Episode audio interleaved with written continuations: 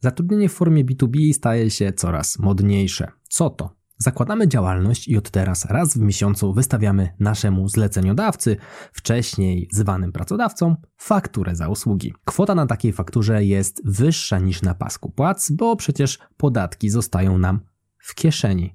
Brzmi jak bajka, ale czy faktycznie takie rozwiązanie się opłaca? Właśnie o tym porozmawiamy w dzisiejszym odcinku. Nazywam się Michał Kowalczyk i witam Cię w Excellent Work Podcast. Decydując się na zmianę formy zatrudnienia, warto podejść do tego tematu świadomie. Poddajmy więc analizie najważniejsze aspekty tej zmiany, zaczynając od kasy. Dla prostoty obliczeń przyjmijmy pensję w wysokości 5000 zł brutto. Na rękę zostaje Ci więc jakieś 3,5 tysiąca złotych. Pracodawcę kosztujesz 6 tysięcy? No tak, dokładnie. Ponad to, co masz na umowie, czyli ponad te 5000 złotych, pracodawca odprowadza jeszcze 1000 złotych składek na ubezpieczenie i fundusz pracy. Przypadku B2B płacić będziesz podatek dochodowy, który płacisz też przy umowie o pracę oraz ZUS. W teorii można by więc zaproponować szefowi: Hej, płać mi teraz na fakturze 5,5 tysiąca złotych. Jesteś szefie 500 zł do przodu, a ja mam 2000 zł więcej w kieszeni. Czy to faktycznie jest takie proste? Wejdźmy głębiej w takie podejście. Przechodząc na B2B, musisz założyć swoją działalność gospodarczą. Wiąże się to z tym, że musisz zapłacić od siebie ZUS. Możesz skorzystać z 6 miesięcy zwolnienia z płacenia składek za wyłączeniem składki zdrowotnej, którą zapłacić musisz, albo preferencyjnego ZUS-u na start przez 24 miesiące.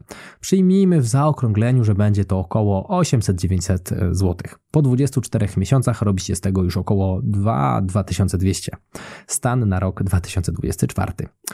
Kwoty wahają wahają się ze względu na różne sposoby wyliczenia składki zdrowotnej. Więcej informacji o składkach znajdziesz w linku, który dorzucam do opisu tego podcastu, aby dokładnie dopasować kwotę do swojej sytuacji.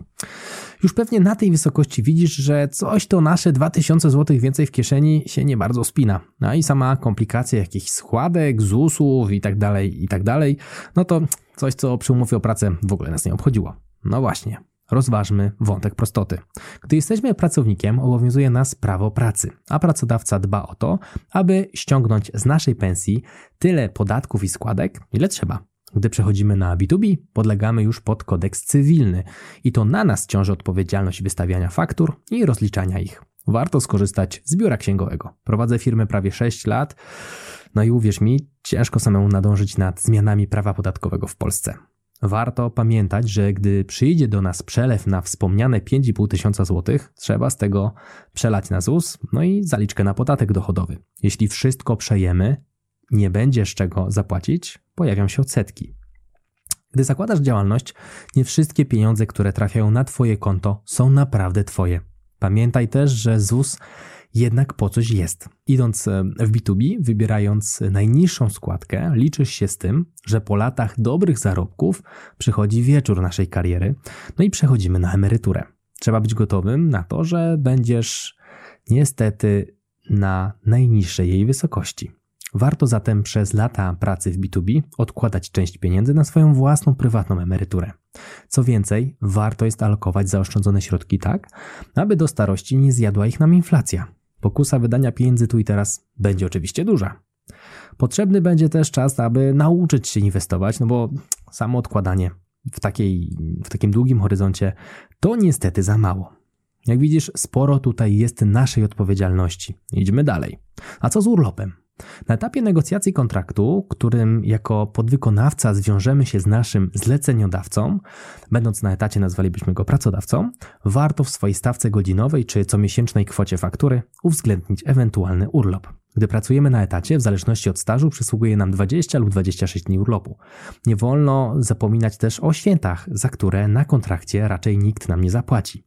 Doliczymy też do tego kilka dni na ewentualne chorobowe, które przecież na kontrakcie również nie będzie wypłacane, no bo jeśli nie pracujesz, nie otrzymujesz wynagrodzenia. Przyjmijmy, że będzie to razem około dwóch miesięcy rocznie, czyli jakieś 42 dni robocze, 26 dni urlopu i reszta dni na święta czy ewentualne chorobowe. Jak doliczyć to do pensji? Na etacie kosztowaliśmy szefa 6 tysięcy złotych razy 12, a więc 72 tysiące złotych rocznie. za 209 dni pracy. Dlaczego? No bo w 2024 roku mieliśmy 251 dni roboczych, od czego odejmujemy 42 dni wolne. To daje nam średnio plus minus 345 zł dniówki. Czyli mamy 21 dni w miesiącu razy 345 to około 7250 zł i taka kwota powinna znaleźć się na fakturze.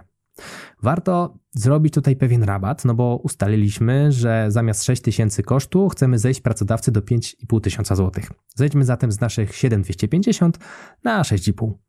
Zakładamy tutaj oczywiście rozliczenie godzinowe, więc nie będziesz co miesiąc otrzymywać tej kwoty, dlatego jest większa niż koszt pracodawcy na umowie o pracę, który to koszt przecież ponosi co miesiąc co miesiąc wypłaca ci te 6 tysięcy. W zasadzie wypłaca ci 3,5, pozostałe e, wpłaca do urzędów. A więc jeśli chcesz przejść na B2B z zachowaniem urlopów i świąt, a także szansy na dwie krótkie choroby w roku, to z umowy o pracę w wysokości 5000 zł brutto warto negocjować co najmniej 6,5 tysiąca złotych na fakturze. No a będąc tutaj precyzyjniejszym, należy tę kwotę podzielić przez 21 dni i 8 godzin pracy dziennie, dochodząc do stawki godzinowej w okolicach 39 zł za godzinę pracy. No bo tych godzin pracy będzie na tyle, że zarobisz podobnie jak na umowie o pracę. Jedno pozostanie dla nas jednak trudne do zrekompensowania w takim układzie zleceniodawca-zleceniobiorca. Jeśli jesteś kobietą i planujesz zajść w ciążę, znalezienie zleceniodawcy, który pokryje kontraktem tę ewentualność będzie mocno utrudnione. Skoro jesteśmy już przy kwotach, to niewątpliwym plusem B2B będzie też to, że możesz odliczyć sobie część kosztów, takich jak na przykład wiem, samochód, paliwo, prąd, ogrzewanie czy zakup jakiegoś sprzętu do pracy. To może ograniczyć mocno Twój podatek dochodowy, który trzeba przecież będzie i tak zapłacić urzędowi. Możesz też zdecydować, jaką formę opodatkowania będziesz stosować. Na etacie obligatoryjne są tutaj zasady ogólne. W przypadku działalności popularny jest podatek liniowy czy ryczałt. To pierwsze sprawdza się szczególnie dobrze, jeśli Twoje wynagrodzenie przekracza okolice 10 tysięcy złotych brutto miesięcznie i zaczynasz wchodzić w drugi próg podatkowy zasad ogólnych, czyli 32% podatku od kwoty powyżej 120 tysięcy złotych brutto.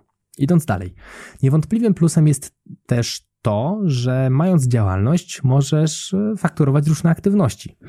To ułatwia rozwijanie swojej własnej działalności i sprzedawanie pierwszych własnych produktów czy usług, e, pracując po godzinach. Wróćmy jednak do problemów. Benefity, czyli multisporty, jakieś dodatkowe ubezpieczenia, dodatkowa opieka medyczna, owocowe czwartki, imprezy firmowe. Ustal ze zleceniodawcą, czy będzie ci to przysługiwać, no bo to też nie jest zasada. Ustal również jak ze sprzętem, na którym pracujesz. Czy ci go zleceniodawca udostępni? Czy można będzie przychodzić do biura pić firmową kawę? No albo nawet skorzystać z firmowego papieru toaletowego. Możesz nie otrzymać tych benefitów, no bo nie jesteś pracownikiem, nie podlegasz pod prawo pracy. Warto sobie doprecyzować te konkretne rzeczy w umowie. Porozmawiajcie też o odpowiedzialności finansowej za ewentualne Twoje błędy. Na etacie często ten temat po prostu nie istnieje. W B2B warto jednak mieć wszystko na papierze. Co do stabilności pracy na kontrakcie, no to znów zadbaj o właściwy okres wypowiedzenia z obu stron, żeby z dnia na dzień nie zostać z niczym, ale i nie związać się ze zleceniodawcą zbyt mocno. Niewątpliwym plusem B2B jest to, że często przy negocjacjach nie ograniczają nas tutaj widełki płacowe z etatów. Można negocjować w zasadzie wedle preferencji. Jeśli zdecydujesz się przejść z etatu na kontrakt, pamiętaj o ważnej zasadzie. Takie przejście musi wiązać się z robieniem innych rzeczy niż było wcześniej na Twojej umowie o pracę, no bo inaczej nie powinieneś korzystać z preferencyjnego ZUS-u. Jeśli przełożony natomiast namawia Cię na przejście w B2B i podzielenie się z nim Twoim preferencyjnym ZUS-em, ja osobiście, mocno subiektywnie, uznaję to za próbę zawłaszczenia Twojego przywileju przez osobę trzecią. Osobiście nie zgodziłbym się na coś takiego. Ten odcinek oparłem o pensję w okolicach 5000 zł brutto. W takim przypadku raczej ciężko opłacalność przy przejściu na B2B.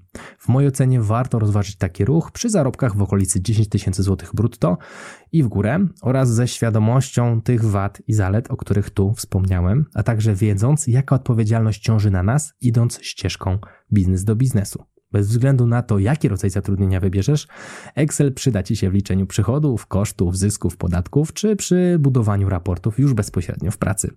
Naucz się go ze mną. Moje kursy znajdziesz na naukaexcela.pl, link w opisie tego odcinka. A jeżeli on Ci się podobał, wyślij go proszę do jednej osoby.